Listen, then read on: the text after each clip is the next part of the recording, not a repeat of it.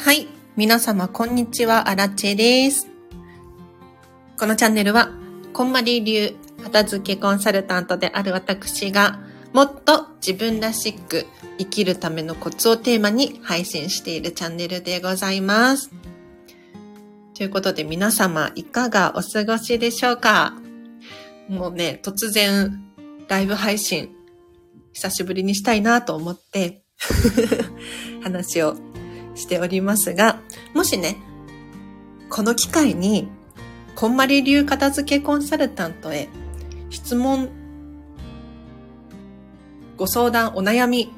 聞きたいなと思うことがあれば、ぜひぜひコメント欄で教えてください。で、こんまり流片付けコンサルタントって何？っていう方のために、ちょっと説明させていただくと、まずね、あの、近藤まりえさんっていう方がいらっしゃるんですね。で、こんまりさん、実はすごい人で、日本ではあんまりね、テレビとかにも出てこなかったりするんですが、あの、ネットフリックスで、こんまりさん、ドキュメンタリードラマをやっていて、これがエミー賞を受賞してるんです。エミー賞って あの、かなりすごい賞で、テレビ業界のアカデミー賞って呼ばれているんですよ。で、こまりさんが出版した人生がときめく片付けの魔法っていう本があるんですけれど、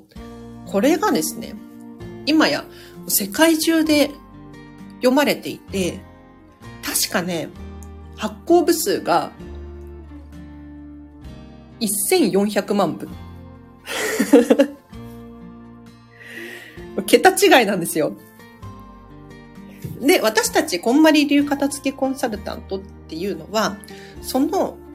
近藤まりえさんが考えたお片付けの順番だったりっていう方法をですね、一から学んで、で、経験値を高めて、試験を受けて合格した人たち。で、このこんまりさんの考えたお片付けの方法を使って、片付けについて悩んでいる人たちのサポートをするっていうのが、私たちこんまり流片付けコンサルタントでございます。日本ではね、確か300人いないくらい。なんか日々変動するので ちょっとちゃんとした数字を覚えていないんですけれど、確か300人くらいだったかなっていう感じです。で私はこのこんまりコンサルタントを始めて、だいたい3年もうすぐ4年目っていう感じです。で、このチャンネルは実はね、もう4年くらいやってるんですけれど、片付けコンサルタントに認定される前から、こんまりメソッドすごいよっていうのを このチャンネルでね、ほとんど毎日配信させていただいております。なので、ちょっとまだチャンネルフォローしてないよっていう方がいらっしゃったら、ぜひぜひチャンネルフォローをしてほしいなと思います。という感じで、こんな片付けコンサルタントですけれど、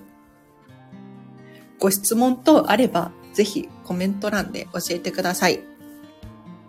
でこのチャンネルは、あの、お片付けについての情報も発信するんだけれど、私がね、もともとなんでお片付けをおすすめしてるのかって言ったら、片付けが終わると、もっと自分らしく快適に人生を送れるなって思ったからなんですよ。なので、ここではお片付けもそうなんですが、もっと自分らしく生きるための方法っていうテーマで話をさせていただいております。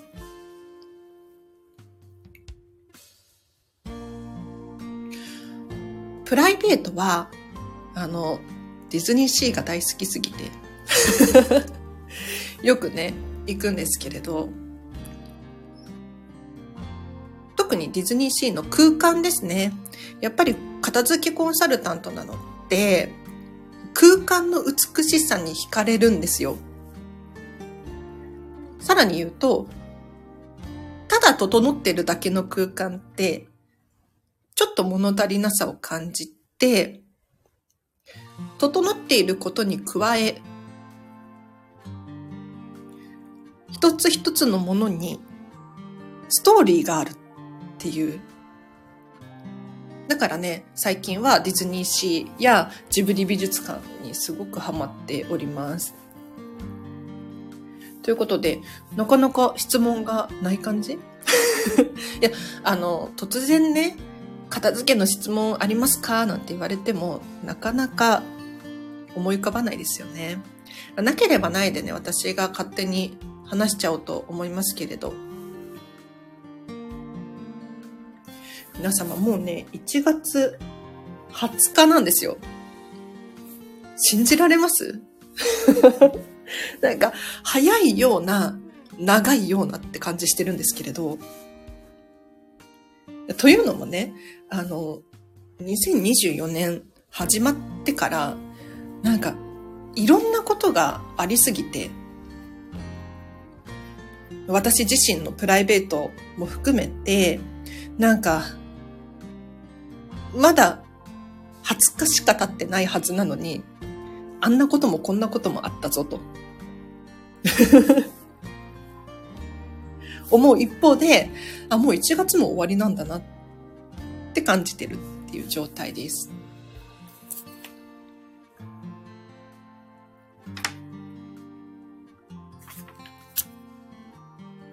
さて、なかなか質問がなさそうなので、じゃあアラチェが、よくある質問お片付けについてよくある質問で言うと、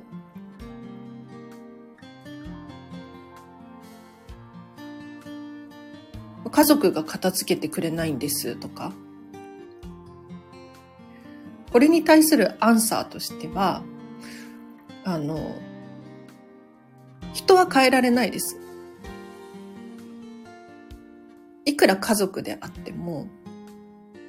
あれやってほしい、これやってほしいっていうのは、ちょっと難しいんですよ。なので、まず一番やるべきことは、自分のお片付け。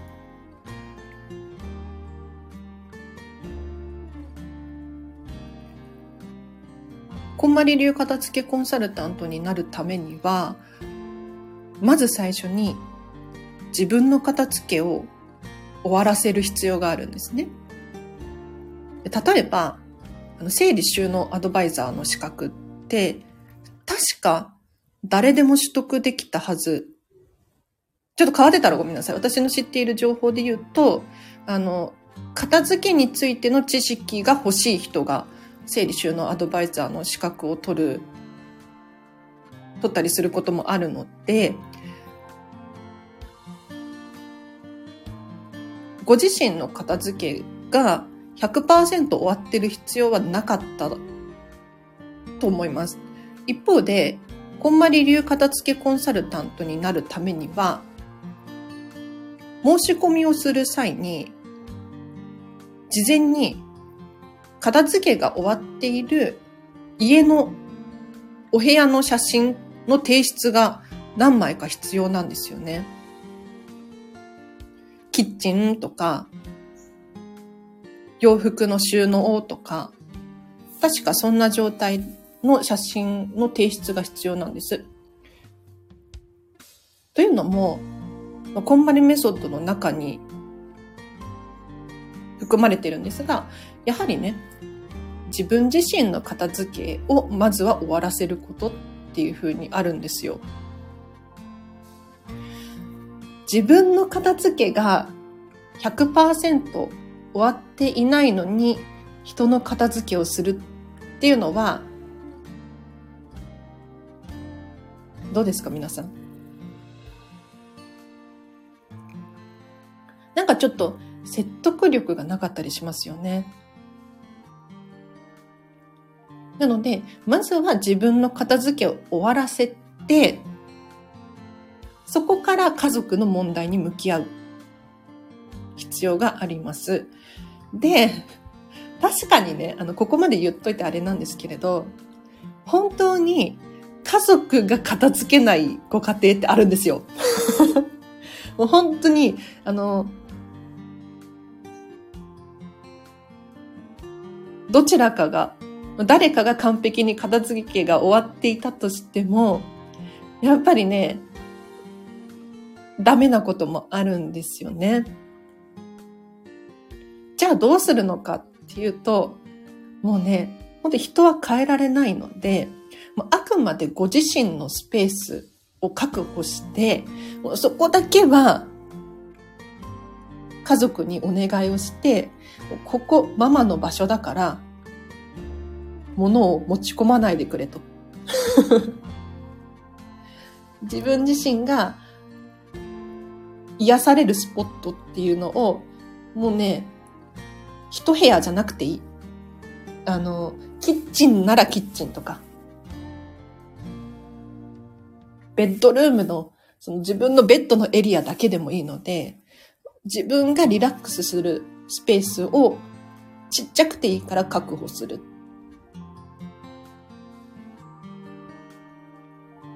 そして家族のお片付けに対してじゃ何もできないのかって言ったらそういうことでもなく整えることは可能ですよね。なので、お洋服をきれいに畳んで収納し直してみるだったりとか、書類とかもきれいにまとめて立てて入れてみるだったりとか。それだけでね、あの心のモヤモヤっていうのがちょっとずつすっきりしていくんじゃないかなと思います。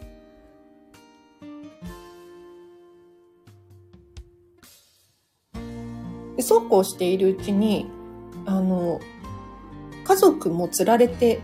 片付けがして、したくなるっていうパターンが多いんですよ。うん。何かのきっかけでね、やっぱり片付けしてみたいなーなんて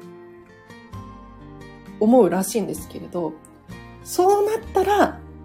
チャンスを一緒にお片付けしましょう。だけど、家族のお片付けに対して NG な行動があるんですが、何かって言ったら、片付けした方がいいよ。とか、なんで片付けしてくれないの？とか、これ代わりに捨てとくね。ああ、これはダメですね。あの、これってどういう状態かって言ったら、子供の頃にね、宿題やりなさいって言われて、なんか嫌な気持ちになる。そういうことがね、皆さんの記憶のどこかにあると思うんですけれど、これと同じです。お片付けしなさいって言われて、やりたくなるかって言ったら、ならないですよね。じゃあどうするかっていうと、ご自身が楽しそうにお片付けをするんです。あ、お片付け楽しいな。洗濯物を畳むの折り紙みたいで楽しいよ。ってやってると、家族もつられて、あ、じゃあ私もやってみたい。片付けて楽しいんだ。って思えるようになってくるんです。なので、いつもニコニコ自分からお片付けをしてみましょう。お片付けに消極消極的な人いるじゃないですか。そんなやらなくていいよとか、めんどくさいから後でいいよとか。そういう人に片付けを押し付けると、本当にね、シャッターが降りて、あの お片付けを一生してもらえない可能性があるんです。なので、何でもそうですけれど、相手から、なんかちょっとやってみたいなって思った瞬間に、あの、背中を押す。もう片付けに限らずですよね。なんか、学びの時間だったりとか、趣味の時間だったりとかもそうですけれど、かやる気になった瞬間に、後押しをしてあげると、拍車がかかって、どんどん前に進めると思うので、お片付けも同じように考えてほしいなと思います。あとね、お片付けの悩みで言うと、もあのもし質問あったらコメントくださいね、皆様。はい。数名の方が聞いてくださってますけれど、ありがとうございます。とにかく、溢れちゃってるんですっていう。しまう場所がないんです。っていう方も多いんじゃないかなと思います。だけど、あの、よくありがちな間違い何かというと、収納を先に考えてしまうお洋服が入らなくなってきちゃったから、ちょっと引き出しを1個追加しようかな。で、追加したら、確かに溢れちゃった分のお洋服は入るので、すっきりしますよね。やらちさん何がこう間違ってるの？あのね、物が増えてるんですよ。まず大前提として、なんで物が溢れちゃって管理ができない状態になるかって言ったら、ご自身が管理できる物量を超えてしまってるから、収納がうまくいかなくなるんです。なので、そこに収納を買い足してうまく収めたところで、おそらくまたお洋服が増えて管理できない状態になる。さらに収納を買い足してっていうこの負のループに陥るんですよ。なので、まずやるべきことって何かって言ったら、収納を買い足すことではなく、ご自身が管理できる物量に減らすっていうことが大切なんですね。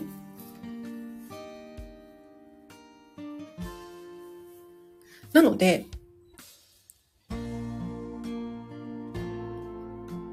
減らすのはね、確かに苦しいですよ。なんかまだ使えるのにとか、思い出があるとか、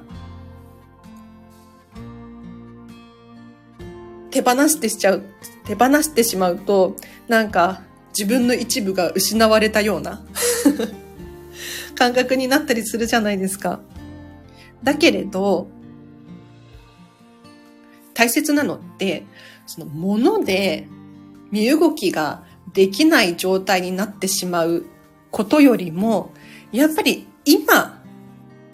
皆様自身が快適に暮らすっていうことが大事だと思うんです。なので、やはり物量を減らす。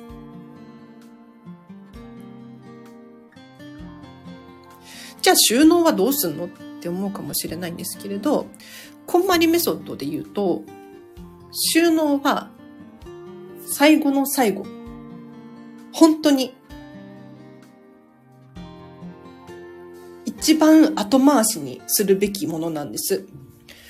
あのね、収納って実はね、難易度高いんですよ。にもかかわらず皆様、難易度が高いところから手をつけちゃう。そりゃ失敗しますよ。なんで難易度が高いのかっていうと、例えば、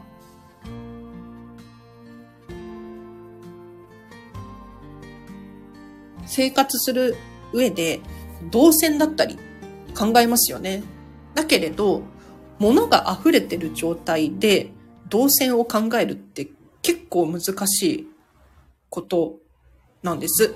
にもかかわらず、収納を買い足してしまえば、大きなタンスとかね、買っちゃうと、もうそこで行動が狭まってくるんですね。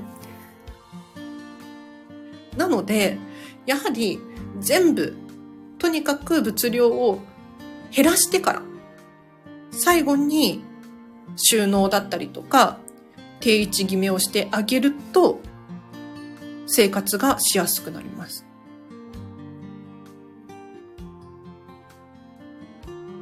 あとね、物量を減らすと、面白いことに、収納がぴったり収まるんですよ。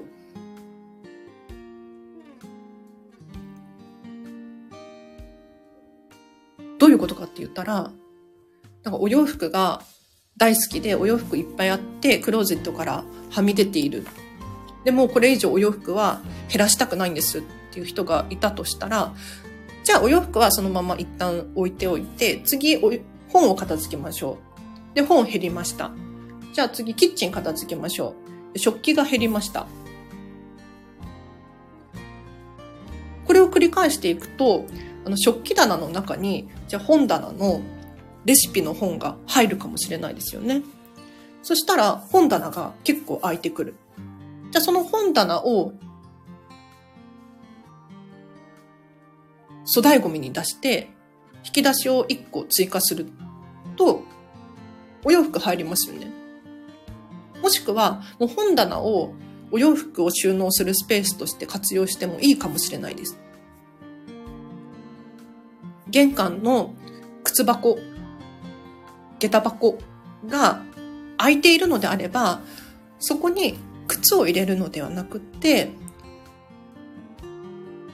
もう全然違う。それこそ本を入れてもいいわけですよ。そうすると、他のスペースがどんどんどんどん空いて、お洋服がうまく収まるっていうことがあるので、あの、パズルみたいな感じですね。収納は、一箇所だけで考えるのではなく、お部屋全体で考えて、うまいこと、組み合わせることで、最終的に収まりが良くなるんです。だから、最初に収納を考えるのではなくて、まずは物量を減らすことを考える。そしたら自然と収納がうまくいくっていう感じなので、皆様最初に収納ボックスを買ったりっていうのは NG 行為なのでやめてください。はい。いかがですか？あらちね、勝手に喋っちゃってますけれど、もし質問がございましたらコメント欄で教えてください。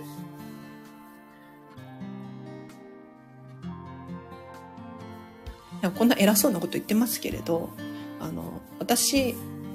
アラチェハウスどうなってるかって言ったら、そんなにね、毎日100%じゃないですよ。100%綺麗っていうわけではないです。今もね、あの、恥ずかしいけど、畳んである洗濯物が床に放置されてる し、洗った食器が、あの、収納されずに、キッチンのシンクを占領してますね。そんなんでいいのって思うかもしれませんが、いいんですよ。いいの。何がいいかって言ったら、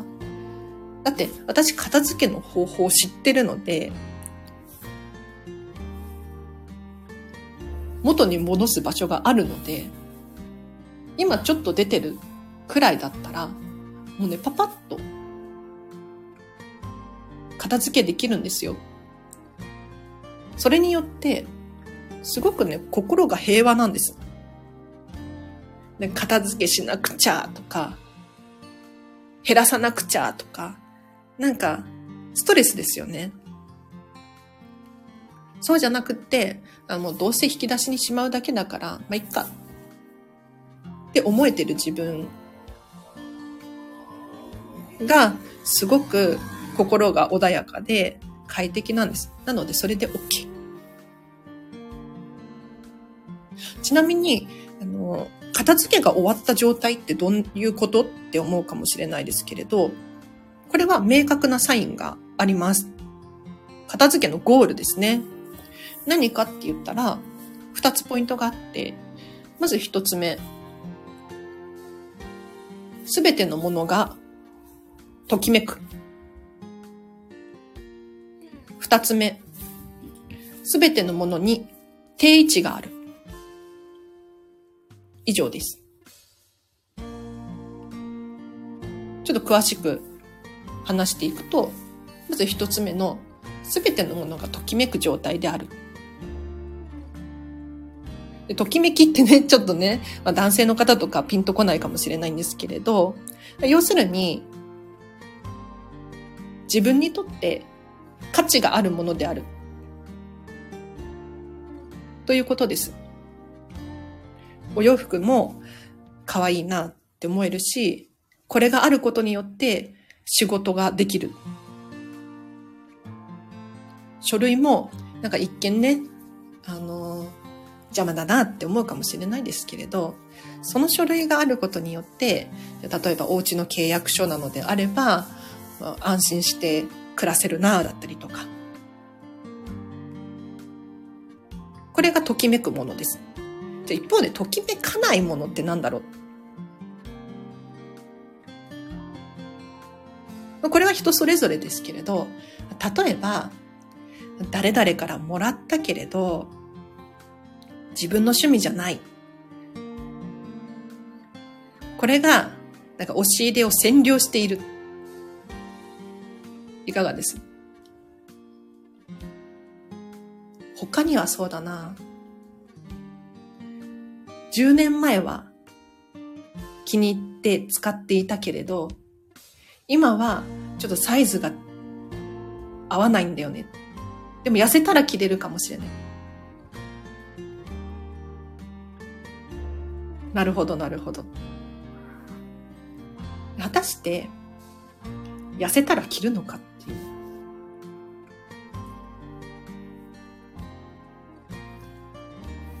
くまで今の自分にとって価値があるものを身の回りに置いていってほしいんです。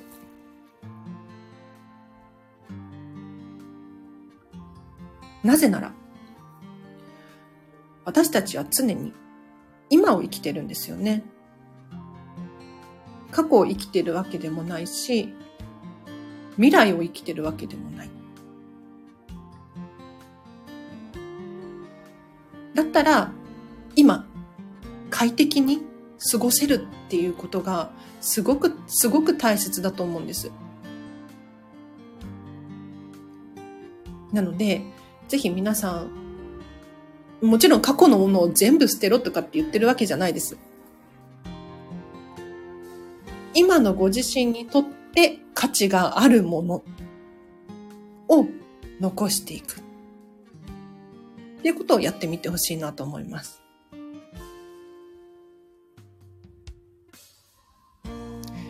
はい、皆様、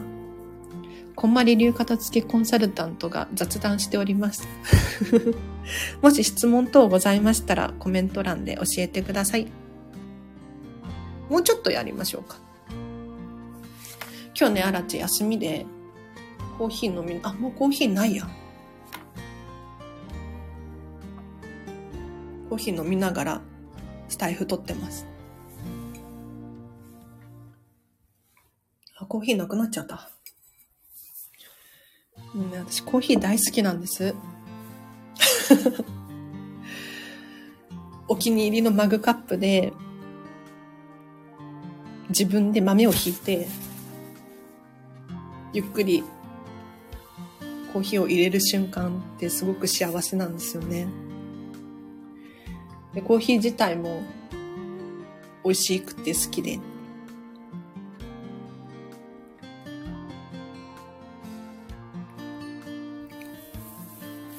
せ人人生、一日のうちに自分が最高にリラックスできる時間が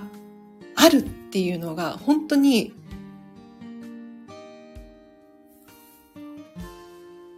毎日生きる上で大切だなって思うんですよ。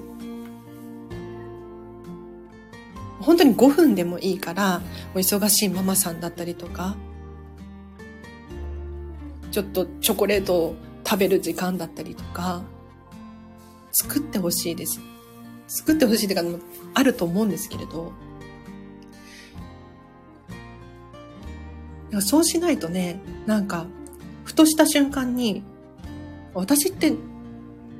何のためにとかって思うんですよ。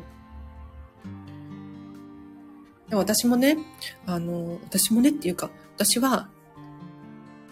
結構仕事が大好きで、働いちゃうんですよ。で仕事自体も楽しいし、なんか、それでいいって思ってた時期があったんです。で、昔の話ですけれど、アルバイトをたくさん掛け持ちして、朝6時とかかなから働いて、夜11時とかに帰ってくるみたいな。確かに楽しいし、なんかお給料明細とか見ると嬉しくなったりするんだけれど、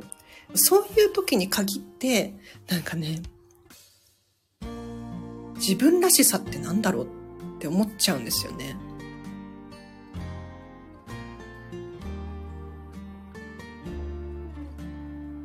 なので、まず大事なのは、もう自分の時間を確保すること。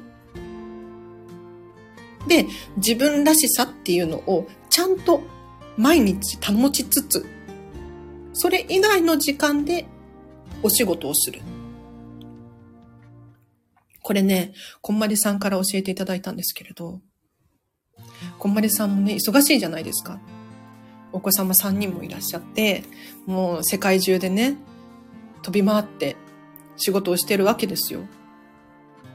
なんだけれど、その中でもやはり自分を癒す時間っていうのを必ず確保してるっていうふうにおっしゃいますね。なんか、ティータイムが好きっておっしゃってました。お気に入りのカップとソーサーで、お気に入りの、なんだろう、ハーブティーだったかな。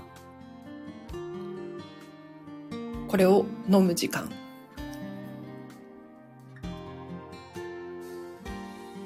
それさえあれば頑張れるみたいな。皆さんにとっては何でしょうね。それこそ時間のお片付けですよね。ついね、今時誘惑が多いじゃないですか。スマホだったりとか、パソコン、テレビ、ゲーム、なんか電車の中に乗ってても、その、テレビがついてるじゃないですか。広告の代わりに。なんか、どんどんどんどん情報が増えていっちゃって、頭パンクしますよね。そうじゃなくって、本当に自分にとって価値のあるもの、スマホをいじってる1時間よりも本を読んでみたいなとか、本当はやりたいゲームがあるだったりでもいいと思います。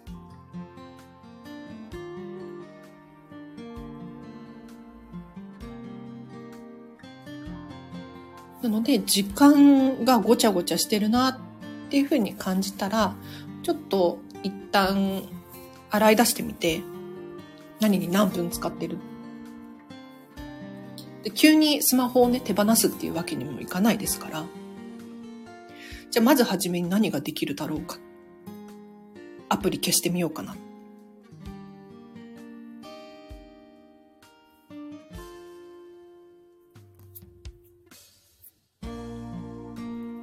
とか言いつつ、あらちゃんも時間片付いてないんですよ。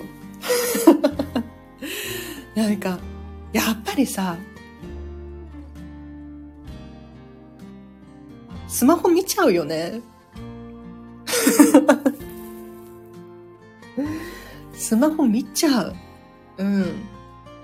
難しい、なかなか。でも、アラチェはどうしてるかっていうと、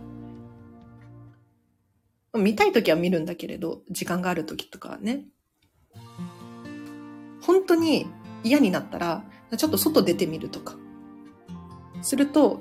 強制的にスマホから離れることができますよね。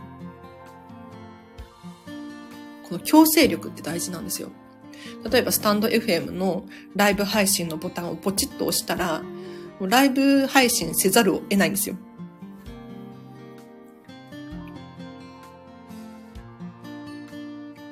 それと同じように、とにかく行動をしてみる。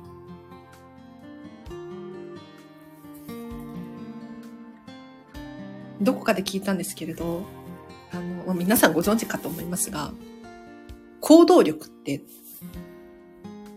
どうしたら身につくのっていう。あのね、行動力は行動すればいいんです。それができないんですよっておっしゃるかもしれないんですけれど、それ以外にないですよね。とにかく手や足を動かす。そうすると、勝手に行動力がついてくるんですよ。だから、おすすめは、スモールステップって言って、1分でいい。本を読みたいんだったら、1ページでいいので、まずは、やってみる。そこから、お片付け1分なんてね、終わるわけないですから、もうちょっとやってみようかな。5分やってみよう。もうちょっとや、やれそうだな。10分、30分、1時間。どんどん伸びていったりするので、まずは、もう何も考えず、手を動かす。目の前に落ちてるティッシュをゴミ箱に入れるところから始めていただいて、とずつ、ちょっとずつ、ちっちゃいものから、どんどん行動していくと行動力がついてくる。らしいです。ということで、もう40分になりますね。はい。皆様お聞きいただきありがとうございました。もしね、あの、このチャンネルへの質問やリクエストなどございましたら、コメント欄もしくはスタイフのレターの機能があるので、そちらからお便りください。あと、お問い合わせフォームもリンク貼ってあると思うので、そちらからお気軽にお問い合わせください。ということで、皆様今日もお聞きいただきありがとうございました。このチャンネルまだフォローしてないよっていう方いらっしゃったら、ぜひチャンネルフォローお願いいたします。では、皆様今日のこの後もハピネスを選んでお過ごしください。あらちでした。バイバーイ。